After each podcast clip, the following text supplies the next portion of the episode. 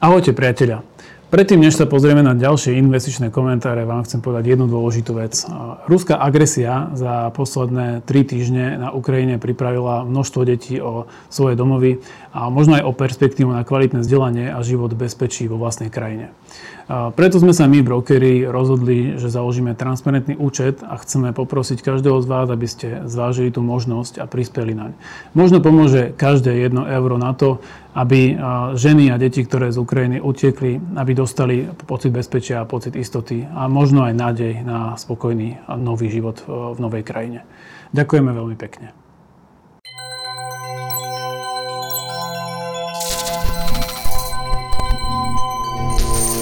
24. februára Putinové Rusko napadlo svojho suseda a reakcia civilizovaného sveta na seba nenechala dlho čakať. Európska únia, Spojené štáty, Kanada, Austrália, Japonsko a mnoho ďalších krajín sa zjednotili a okrem iného sa rozhodli agresora zasiahnuť ekonomicky. Reagovali a reagujú na to aj svetové indexy, reagujú na to aj investori, my, aj naši klienti. Reaguje na to aj na to.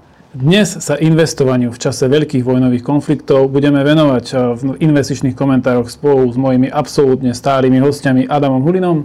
Čauko, ahojte. A Martinom Kalinom. Ahojte. Tak páni, eh, ako sa máte vy a ako sa majú vaše osobné investičné portfólia?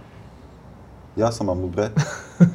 ja sa mám našťastie dobre, nejako tí chudáci Ukrajinci a portfólio tak portfólio zareagovalo tak ako celý trh od začiatku roka, že trochu klesalo, ale určite nie tak ako napríklad ruský index. Takže ja som úplne v pohode. K tomu sa čoskoro dostaneme. Adam, čo tvoje osobné investičné portfólio, čomu si sa vyhýbal posledné dni? Čomu som sa vyhýbal? No tomu, čo aj ľudí vlastne stále školíme, opakujeme to dookola, že aby neinvestovali do rozvojových krajín, respektíve nevyhľadávali zbytočne riziko a naozaj zamerali sa na to, čo dlhé roky funguje, čo si ukážeme, že naozaj je jedno, že či je obdobie vojny, není, že aký je stav, proste pokiaľ sa naozaj bavíme o tých rozvinutých krajinách, tak tam není v princípe problém. Uh-huh. No a to je presne dobrá vec, lebo to, čo si povedal, my to hovoríme roky. A hovoríme to, že rozvojové versus rozvinuté trhy a do čoho by ten človek investovať mal a do čoho nemal. A pre tých možno, čo nás nepočúvajú roky, tak sa poďme možno najprv pozrieť na to, aký je rozdiel medzi tými rozvojovými a rozvinutými trhmi. Uh-huh. Čiže Záleží od toho, že akú metodiku si zvolíme. Úplne základný taký rozdiel pri investovaní je ten, že zatiaľ čo rozvinutá krajina, máš tam dobrý prístup ku kapitálu, to znamená, že princípe hoci kto môže prísť, kúpiť si podiely nejakej firmy. Hoď aj maličkej firmy je tam ten prístup ku kapitálu veľmi dobrý, tak v tých rozvinutých krajinách to tak nie je. Ja dám príklad napríklad Slovensko. Na Slovensku my nie sme ani rozvojová krajina, v tohto pohľadu my sme tzv. frontier markets, to sú tie úplne na okraji, čiže tam patrí Sri Lanka, uh, Bosna, Hercegovina v princípe, my sme tam. Hej. Takže uh, je to väčšinou také, že Afrika, Ázia, my. Ale je to hlavne kvôli tomu, že veľa firiem je tu v osobnom vlastníctve a naozaj slovenská burza, dá sa tam kúpiť niekoľko stoviek akcií, ale nie je to naozaj také, že môžem si kúpiť hoci akú firmu. Mhm, jasné. Ono asi to nevýhodou je, že sme tu ako keby veľa krajín na malom kontinente, že keby každá tá krajina mala vlastnú burzu, to asi a, a veľkú vlastnú burzu asi nie je možné. A, ale to je možno iná téma. A poďme sa teda nejaké príklady, že ro, rozvojových trhoch a potom tých rozvinutých. Príklady ako rozvojových, rozvojových trhov, tak to máme teraz hneď za rohom, respektíve za rohom. Vidíme ten príklad rozvojových trhov, napríklad to Turecko, Rusko, Čína, India konec koncov. Uh, mám taký pocit, že Česká burza Áno, už je zaradená tiež do emerging markets, lenže na Českej burze sa obchodujú aj rôzne svetové firmy. Uh, na Slovenskej tam to zýva prázdnotou. No a rozvinuté trhy potom tá klasika, čo robíme a čo stále hovoríme ľuďom, S&P 500, čiže Amerika, uh, Japonsko, Európa, Nemecko a tak ďalej. OK. No a potom si ale otázka, lebo tie emerging markets, teda tie rozvojové trhy, boli v istej miere dosť populárne a oni aj stále v istom momente sú populárne, alebo pre istú časť investorov, dokonca aj veľké firmy investičné odporúčajú časť svojich peňazí držať v rozvojových trhoch. Tak prečo tam mm-hmm. ľudia nakupujú a aký to má vôbec zmysel? No tu je presne tá časť, že ako, ako sa dajú rozvojové rozvinuté trhy vnímať, a to je ten druhý pohľad, že jeden je cez ten kapitál, ktorý je dôležitý pri investovaní a druhý je pri takom celosvetovom ponímaní, že tie rozvinuté trhy tak majú vyšší podiel vzdelaných ľudí, eh, je tam lepší štandard bývania, respektíve sú tam, ľudia sa tam cítia príjemnejšie. No a zatiaľ v tých rozvojových, kde sa to vyvíja, tak tam je štandardne, že menej ľudí vzdelaných. A vlastne toto si veľa ľudí tak spája, že OK, že poďme investovať do tých rozvojových krajín, že tam oni sa budú zlepšovať a tým pádom logicky im z toho vyplýva, že bude tam ten lepší spôsob života, bude sa im viac dariť a tým pádom tým firmám, ktoré sú tam, sa tiež bude viac dariť. Mm-hmm. Lenže to je prepojenie dvoch vecí, ktoré úplne tak spolu nesúvisia, pretože jednak v tej krajine, zase my Slovensko, nemáme tu nejaký zlý štandard žitia, proste žije sa tu dobre, ale aj napriek tomu nepatríme ani do emerging countries, pretože nemáme prístup k tomu kapitálu. Takže to sú dve rozličné veci, ktoré si vlastne pri investovaní do týchto rozvojových trhov treba uvedomovať. Čiže dobre, na jednej strane ten altruistický pohľad, že keď budem investovať do tých ekonomík, do tých trhov, nakupovať tie firmy, tak pomáham tým firmám a pomáham ten krajine v rozvoji. Uh-huh. Ale takto sa asi na to väčšina tých drobných investorov nepozerá. Alebo sa milím? A takto sa na to nepozerajú ani tí veľkí, že idem pomáhať. Oni hlavne vidia to, že vieš, keď máš, povedzme, že nulu, a ideš na 2, tak ideš o 200% hore. Ale keď máš 200 a ideš na 2, tak to je 1%. Čiže, čiže ten rast e, z ničoho alebo z nejakého nízkeho základu býva, býva oveľa rýchlejší. Toto sme videli v Číne, konec koncov, keď Čína e, boli časy, keď prekonávala aj tú Ameriku a proste rástla rýchlo. Dnes už Čína tiež nejakým spôsobom brzdí, lebo sa nafúkla a tie firmy sa dostali do nejakého štádia, okrem iného, mm-hmm. teda okrem iných problémov, že už tak prudko raz nedokáže. A toto vidia aj e, rôzni tí portfólio manažery a niektoré tieto firmy, ktoré proste cieľene vyhľadávajú tieto menšie trhy, pretože potenciál rastu a väčšinou v prípade dobrej situácie celosvetovej globálnej, globálneho rastu, tak tieto trhy zvyknú raz rýchlejšie ako tie rozvinuté trhy. To je práve to, že s čím som sa, ja som sa s tými emerging markets u svojich klientov, u takých, ktorí ku mne prichádzali a mali v portfóliu stretával tak fakt akože 3-4 roky dozadu, tam tá, takéto silné obdobie 2013 až 2015, tam všetci nakupovali a to, to boli tak, také tie Latinská Amerika, mm-hmm. takéto strany, India. A máme to aj nejak na dátach potvrdené, že bola to naozaj, alebo je to dlhodobo dobrá, lepšia investícia ako ísť do rozvinutých trhoch? Záleží od toho, že aký časový úsek si vyberieme. No lebo väčšina ľudí v tom nastupuje vtedy, no. keď už to rastie, tak. keď to sa dozvedia uh, Nemusíme si asi nič hovoriť, proste to, čo príde na Slovensku je väčšinou už dávno za, v úvodzokách za tom, že to už prebehlo v Amerike aj v iných krajinách a sem sa to ešte len dostalo. Takže taký najväčší boom v nákupe emerging market v Amerike bol proste 70. 80. roky a potom od takého 2003. do 2007. Proste vtedy sa hovorilo, že áno, že Čína, Rusko, India, tieto krajiny nás raz dobehnú Lenže tam už keď to prestalo, tak vtedy sa to presunulo sem. Takže naozaj, keď sa pozrieme na data, na čísla, tak keby sme to mali od toho, povedzme, 2007, tak emerging markets v princípe bohužiaľ majú o 100% nižší výnos. Ja len dám poznámku, že pre tých, čo nás sledujete na YouTube, práve teraz vám ukazujeme ten graf, takže tí, čo i nás počúvate, neváhajte si toto video aj pozrieť. No. Čiže od toho 2007, eh, ako vravíš, po ten dnešný dátum, kde by som zarobil viac? Mm-hmm. No zarobil by si najviac v princípe, keby ideme do tých svetových indexov, tak MSCI World, tam by bol výnos okolo nejakých 292% a keby si mal, pardon, 192%, lebo tá bazická hodnota je 292 zo 100 a keby si mal emerging markets, akože stále je to pekný výnos, ale iba 95%. Mm-hmm. Takže uh, je to o polovicu menej, ale keď sa pozrieme napríklad na rok 1989, kedy naozaj bol taký veľký boom, tak ku dnešnému dňu by si mal zase dvojnásobok v emerging markets. Lenže to hovorím, to sú naozaj také obdobia, že musel by si to trafiť. Ale keby sme sa pozreli na iný časový úsek, že naozaj ideme možno ešte až 50., 60., 70. roky, kedy v princípe tá burza v Amerike existovala, mohol si tam mať zainvestované, tak v emerging market si mohol, no sa, nech sa na mňa nikto nenahnevá, ale mohol si tam tak behať v bahne, lebo tam nič nebolo. Áno. S tým, k tomu behaniu v bahne sa dostaneme, keď sa, keď sa ešte budeme baviť dneska o tých vojnových konfliktoch a v najmä tých 60 rokoch. A keď sa pozrieme ešte na ten graf, na ten druhý, ktorý tam máš pripravený, čo vlastne tých ľudí na tom emerging markets láka? To chápem, že potenciálne vysoký výnos, lebo všetci im tvrdia, že však to sú krajiny, ktoré sa ešte budú veľmi rozvíjať, majú to najlepšie pred sebou. Čo však ale väčšina ľudí potom spraví tú chybu je, že tie, tie trhy, keď prepadnú, tak to od predá. S tým, to sa chcem teraz aj spýtať, že je tam väčšia volatilita na tých emerging markets? Áno, je tam značne vyššia volatilita. Keď sa pozrieme na to obdobie od toho 89. tak veľmi v jednoduchosti, keby sme to mali nejak zaklasifikovať, tak tie emerging markets majú tú volatilitu okolo 21% a ten MSCI World okolo 15%. Hej, čiže máš tam ako keby rozdiel o jeden investičný stupeň.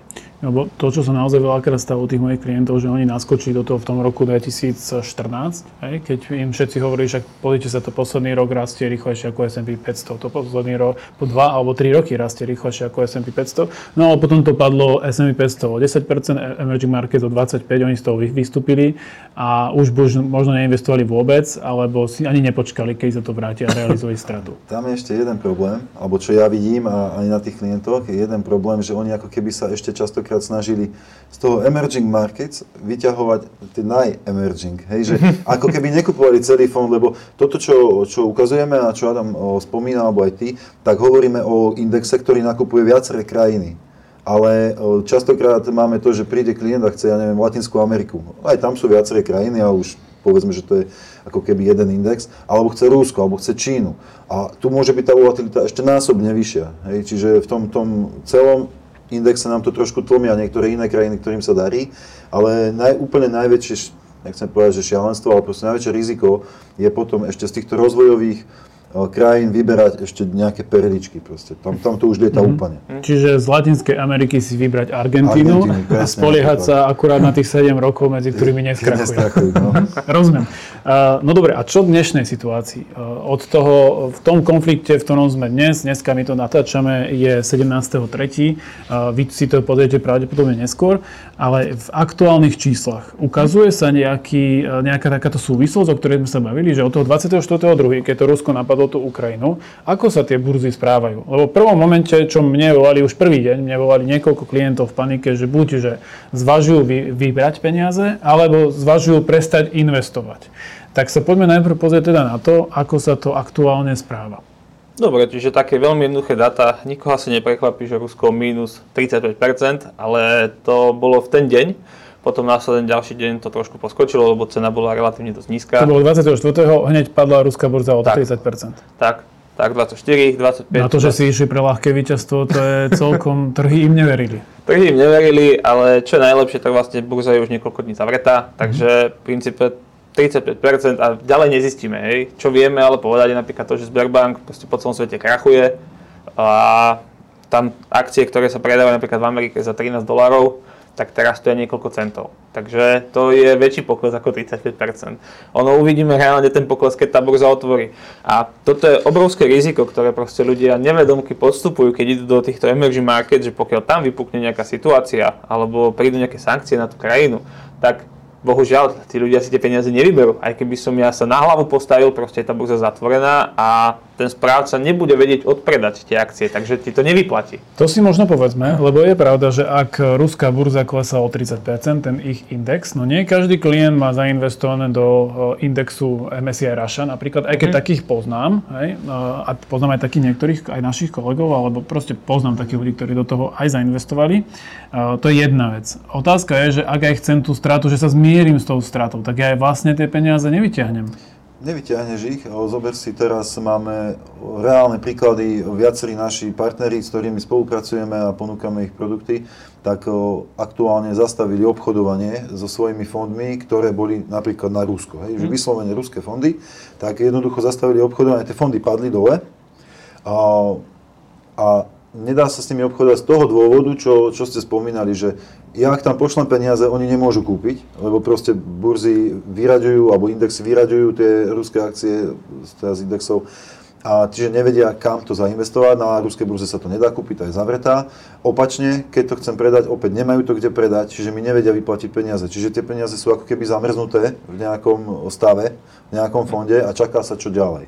Ak tá burza otvorí časom, a nebodaj sa ten konflikt, teda nebodaj, dúfajme, že sa ten konflikt nejakým spôsobom ukončí a svet sa ako tak vráti do nejakého normálu a burza otvorí, oni to potom budú vedieť vysporiadavať, ale v súčasnosti to vysporiadať nevedia. Ani jeden smer, ani druhý a preto vlastne tak ako zavreli rúskú burzu, tak zavreli títo správcovia tieto fondy, zamrazili ich a uvidíme, že čo ďalej. Čiže to je ako tá Schrödingerová mačka v tej krabici, kde je ten kianid a kianidová e, ampulka v tej krabici sa môže alebo nemusí otvoriť a tá mačka môže alebo nemusí byť živá alebo mŕtva. A uvidíme to až tedy, keď sa to otvorí, či je živá alebo mŕtva, tak to platí asi o ruskej, o ruskej brze. Ale čo nám už teraz môže indikovať je to, že naozaj tá Sberbank na londýnskej burze a iné firmy, Lukoil možno, ktoré sa obchodujú v zahraničí, oni naozaj padli o 99%. A e, potom vzniká taká druhá otázka, že je čas tieto firmy teraz nakupovať? Lebo to je logická vec. Hej. Ľudia sa ma pýtajú. A mám ten MSCI Russia teraz nakúpiť? No nemôžeš, tak asi nenakúpiš. ale mám tu Sberbank teraz kúpiť, lebo je to príležitosť? Že tá firma sa vráti späť? Dokonca aj takéto som už počul otázky. Že keď sa to vráti späť, tak to bude parádna príležitosť. Je to príležitosť? Ťažko povedať, ja ti to poviem trošku ináč. Predstav si, že tu si na Slovensku a nejaký podnikateľ krachuje a povie, no vydávam dlhopis, ročne budem platiť 70%. No tak uh, išiel by si do toho?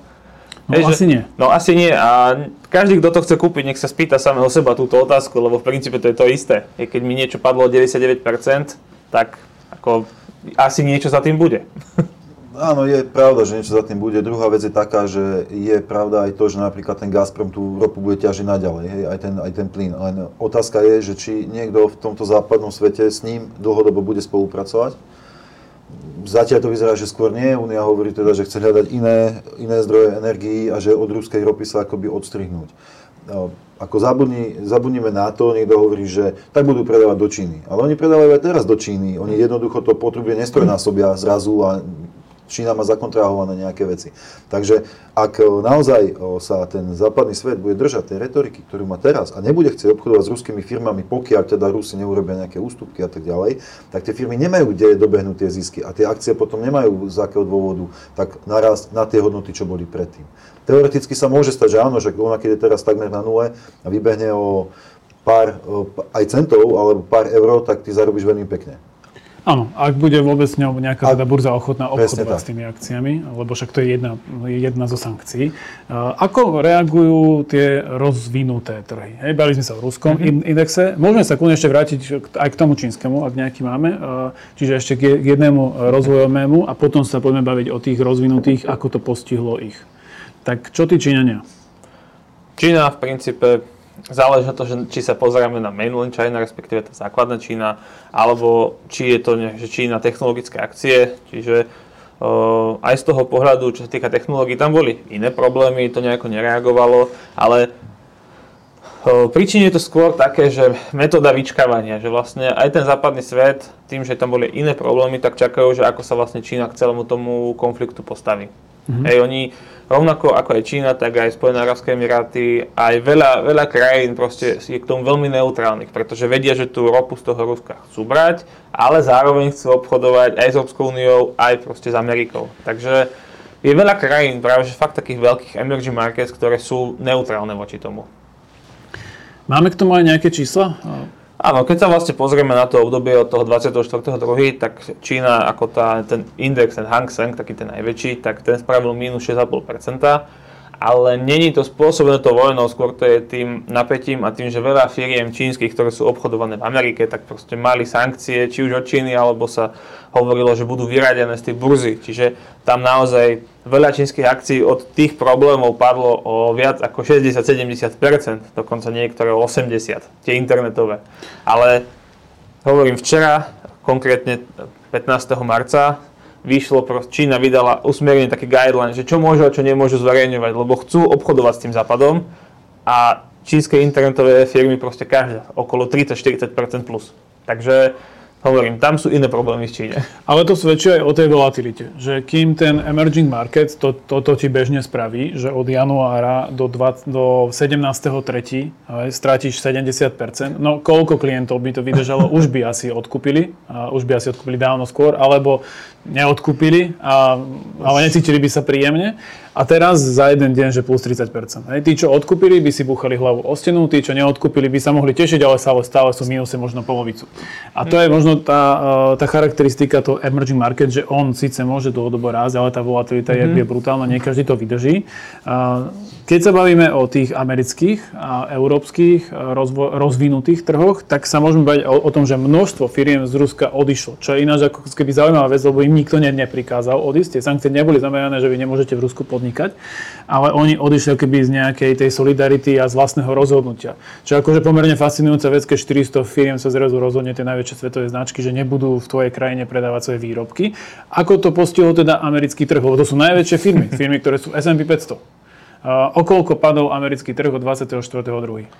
Americký trh od 24.2., keď sa budeme rozprávať o S&P 500, ako vždy ten výber tých 500 najväčších firiem, tak narastol zhruba 3%. Ak rátame aj včerajší, čiže 16. marca ten, ten rast, tak narastol zhruba 3%. Čiže za 3 týždne konfliktu americký trh sa vrátil do plusu.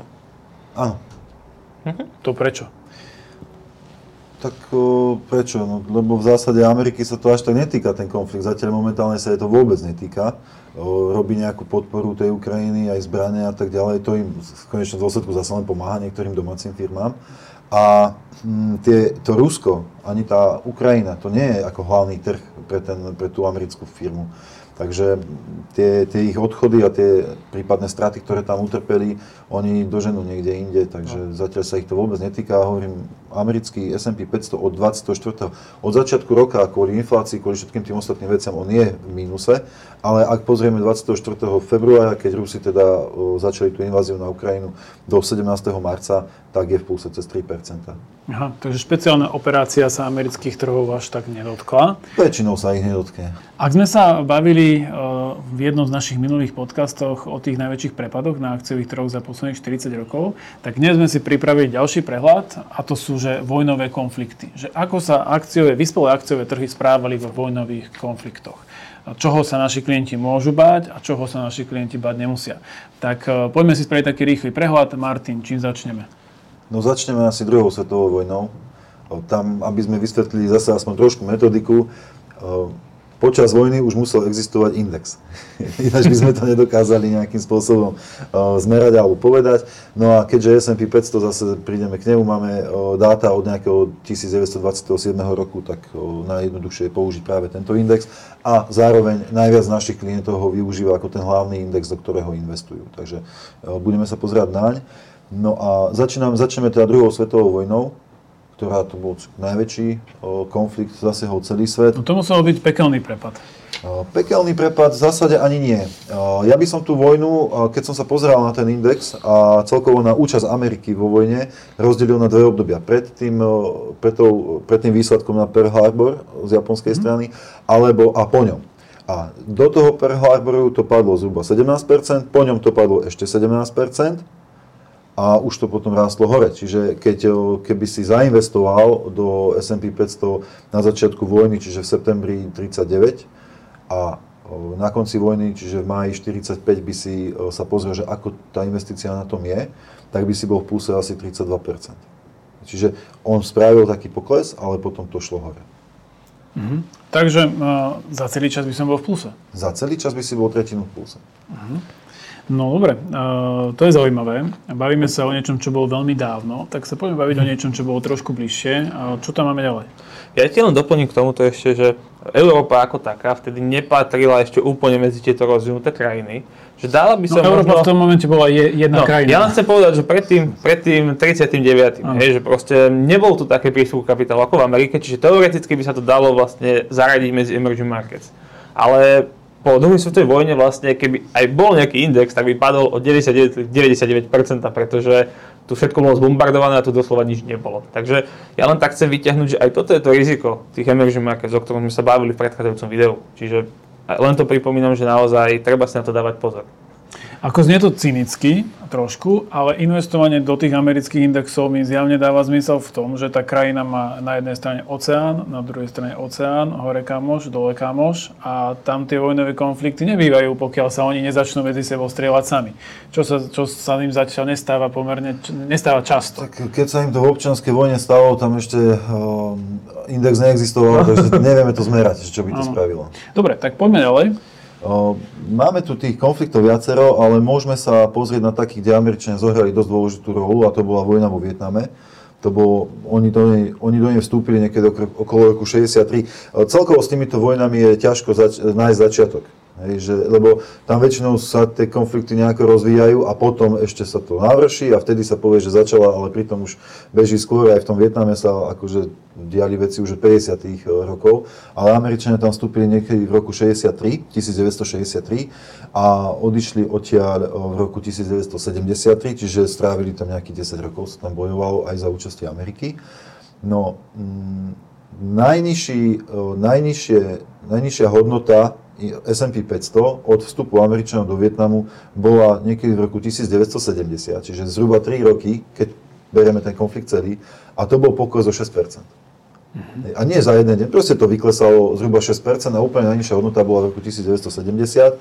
Následne sa to odrazilo hore a do konca vojny S&P 500 zarobilo takmer 70%. Napriek tomu, že Američania de facto tú vojnu prehrali. Áno. Skončilo ich diplomatickou, politickou porážkou, museli sa stiahnuť. V zásade áno, čiže od toho dna 70%, od toho začiatku v 63. roku do 73.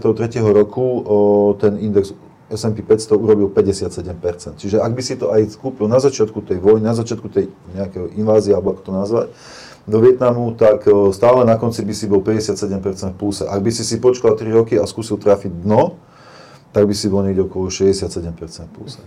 Čiže ten americký index, opäť, nebojovalo sa na americkom kontinente, to znamená, že oni ak dodávali zbráne a všetky tieto veci, tak v zásade to ťažkému strojárstvu a zbrojárskému priemyslu skôr pomáhalo a akcie vlastne rástli. Dobre, tu ma ani tak nenapadá niečo, čo by som sa spýtal, tak no. rovno premostím e, k tomu, e, čo sa dialo o pár rokov neskôr, a to doslova o pár, možno aj desiatok rokov neskôr. Čo máme ako ďalší vojnový konflikt, ktorý mohol ovplyvniť akciové trhy? No, ja by som sa myšiel možno tým, že doteraz ste obaj hovorili, že nič v Amerike, tak ja by som vyťahol teda útok na dvojičky, v princípe, hej, že to už bolo konkrétne niečo, čo sa stalo teda na americkom kontinente. Ste lietalo, nabúralo jedno do Pentagonu, jedno do dvojičiek, dvojičky potom spadli. Výsledok bol taký, že 4 dní bolo burza zatvorená, hlavne teda kvôli tomu, že proste sa riešilo niečo úplne iné, takže kvôli tomu, ale na 5. deň, keď burza otvorila, tak asi nikto nebude veriť tomu, že ten pokles bol len okolo minus 5%. Hej, že keď sme sa rozprávali o iných trhoch alebo iných vojnách, tak proste 35, 40, minus 50%, ale tu naozaj vidieť, že je to rozvinutá krajina, ktorá má aj ten prístup ku kapitálu, má proste aj dobré, už v tomto období mala proste uh, do, dobré vojsko, takže naozaj pokles o 5% na 5. deň. To je asi pointa, že, že, kým, že trhy padajú vtedy, no kedy padajú trhy, keď je neistota. Keď nikto nevie, čo sa bude diať a ľudia začínajú predávať akcie, nakupujú zlato alebo vyťahujú hotovosť. To je, to je tak, keby tie, väčšinou tie prvé dni. Ako náhle už je potom jasné, že ako to, nie že dopadne, ale že ako sa zachovajú tí veľkí hráči, tak tie akciové trhy začínajú rásť. Najmä ten americký.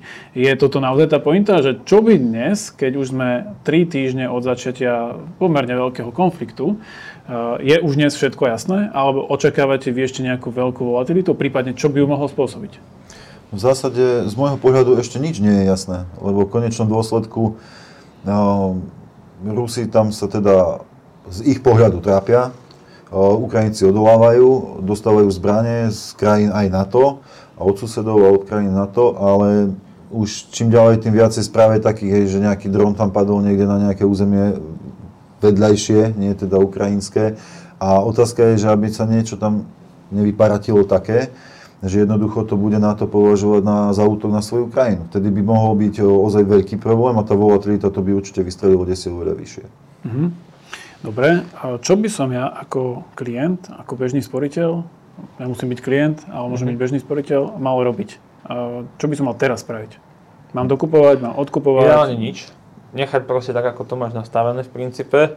Jedine možno, ak máš veľa emerging markets, tak zváži, či to je či to dáva zmysel, že či naozaj tá stratégia... Tak mám také, čo sa dajú predať. V zásade, ak máš veľa ruských, tak už ich nemáš veľa. No. Ako áno, ak máš ruské, tak už nemáš, to už máš len papier, ktorý má nižšiu cenu ako toaletný papier, v princípe. Takže, ale skôr to zvážiť, možno, možno nejaké zlato v princípe, respektíve niečo, čo je ako udržiavateľ hodnoty, čo môže byť aj zlato, môže to byť aj americké dlhopisy, ale môže to byť aj americké akcie v princípe. Áno, možno sa niekomu zdá, že stále Amerika, Amerika, Amerika, ale darmo, keď proste oni majú najlepší kapitálový trh. Hej. To je presne to, že, že toto není geopolitická relácia, toto není o tom, že tu porovnáme Ameriku versus Rusko, bavíme sa o faktoch, tie fakty máme e, interpretované v jednoznačných číslach. A to, čo hovoríme my už posledných pár rokov je, že a tak, ako sú postavené na naše portfólia a preto práve dnes naši klienti sú bezpečí a nemajú výrazné poklesy, sú postavené na tých najrozvinutejších trhoch. A, a našim cieľom je špekulovať a rozdielovať to na každú krajinu sveta len preto, aby sme to mal dobre diverzifikované, ale chcem, aby moji klienti mali na konci tých peňazí čo najviac. A o tom sme sa dneska bavili. Bavili sme sa o rozvinutých, o rozvojových trhoch. Posledná veta, Maťo, vidím, že sa nadýchávaš. nadýchávam sa, nie, ja som teda len chcel doplniť, že boli tam ďalšie vojny, lebo mnohí hovoria, teda Sýria, Líbia, vojna v zálive, ani jedna z týchto vojen, z týchto konfliktov v zásade nemala nejaký veľký vplyv na S&P 500. Hej. Čiže zase sme len pri tom, že okolo tých veľkých indexov, okolo tých zabehnutých, roz, rozvinutých mm-hmm. krajín by sa asi mali stavať teda tie portfólia a pokiaľ klient chce nejakú perličku, tak ako maličkú časť k tomu, keď sa s tým chce trošku pohrať. Ja len doplním, že na to naozaj, aby tie americké akcie padli nejak výrazne, tak by sa veľká časť proste svetových líderov musela dohodnúť a spolu zautočiť na Ameriku princípe tá vojna by sa musela preniesť tam. To už ale... by to nemohli nikto jesť McDonald's. No, to už by nemohli nikto jesť McDonald's, ale to už tu vyslovene, keď to vám tak poviem, vymýšľam fantázie, že proste ja osobne si to neviem predstaviť, lebo Amerika je veľký obchodný partner so všetkými, nikto z tých rozvinutých krajín vojnu nechce. A zase neviem si predstaviť, že teraz sa dohodne nejaká Kolumbia s Argentínou, s Mexikom, že idú zautočiť na Ameriku. Ako, znie to vtipne. Tak. A som rád, že sme túto reláciu zakončili vtipne. Dámy a páni, to boli opäť investičné komentáre a ako vždy aj s Adamom Hulinom. Ahojte, čaute. A Martinom Kalinom. Majte sa pekne, ahojte. Priatelia, veľa zdravia a šťastia v tejto dobe a všetko dobré. Ahojte.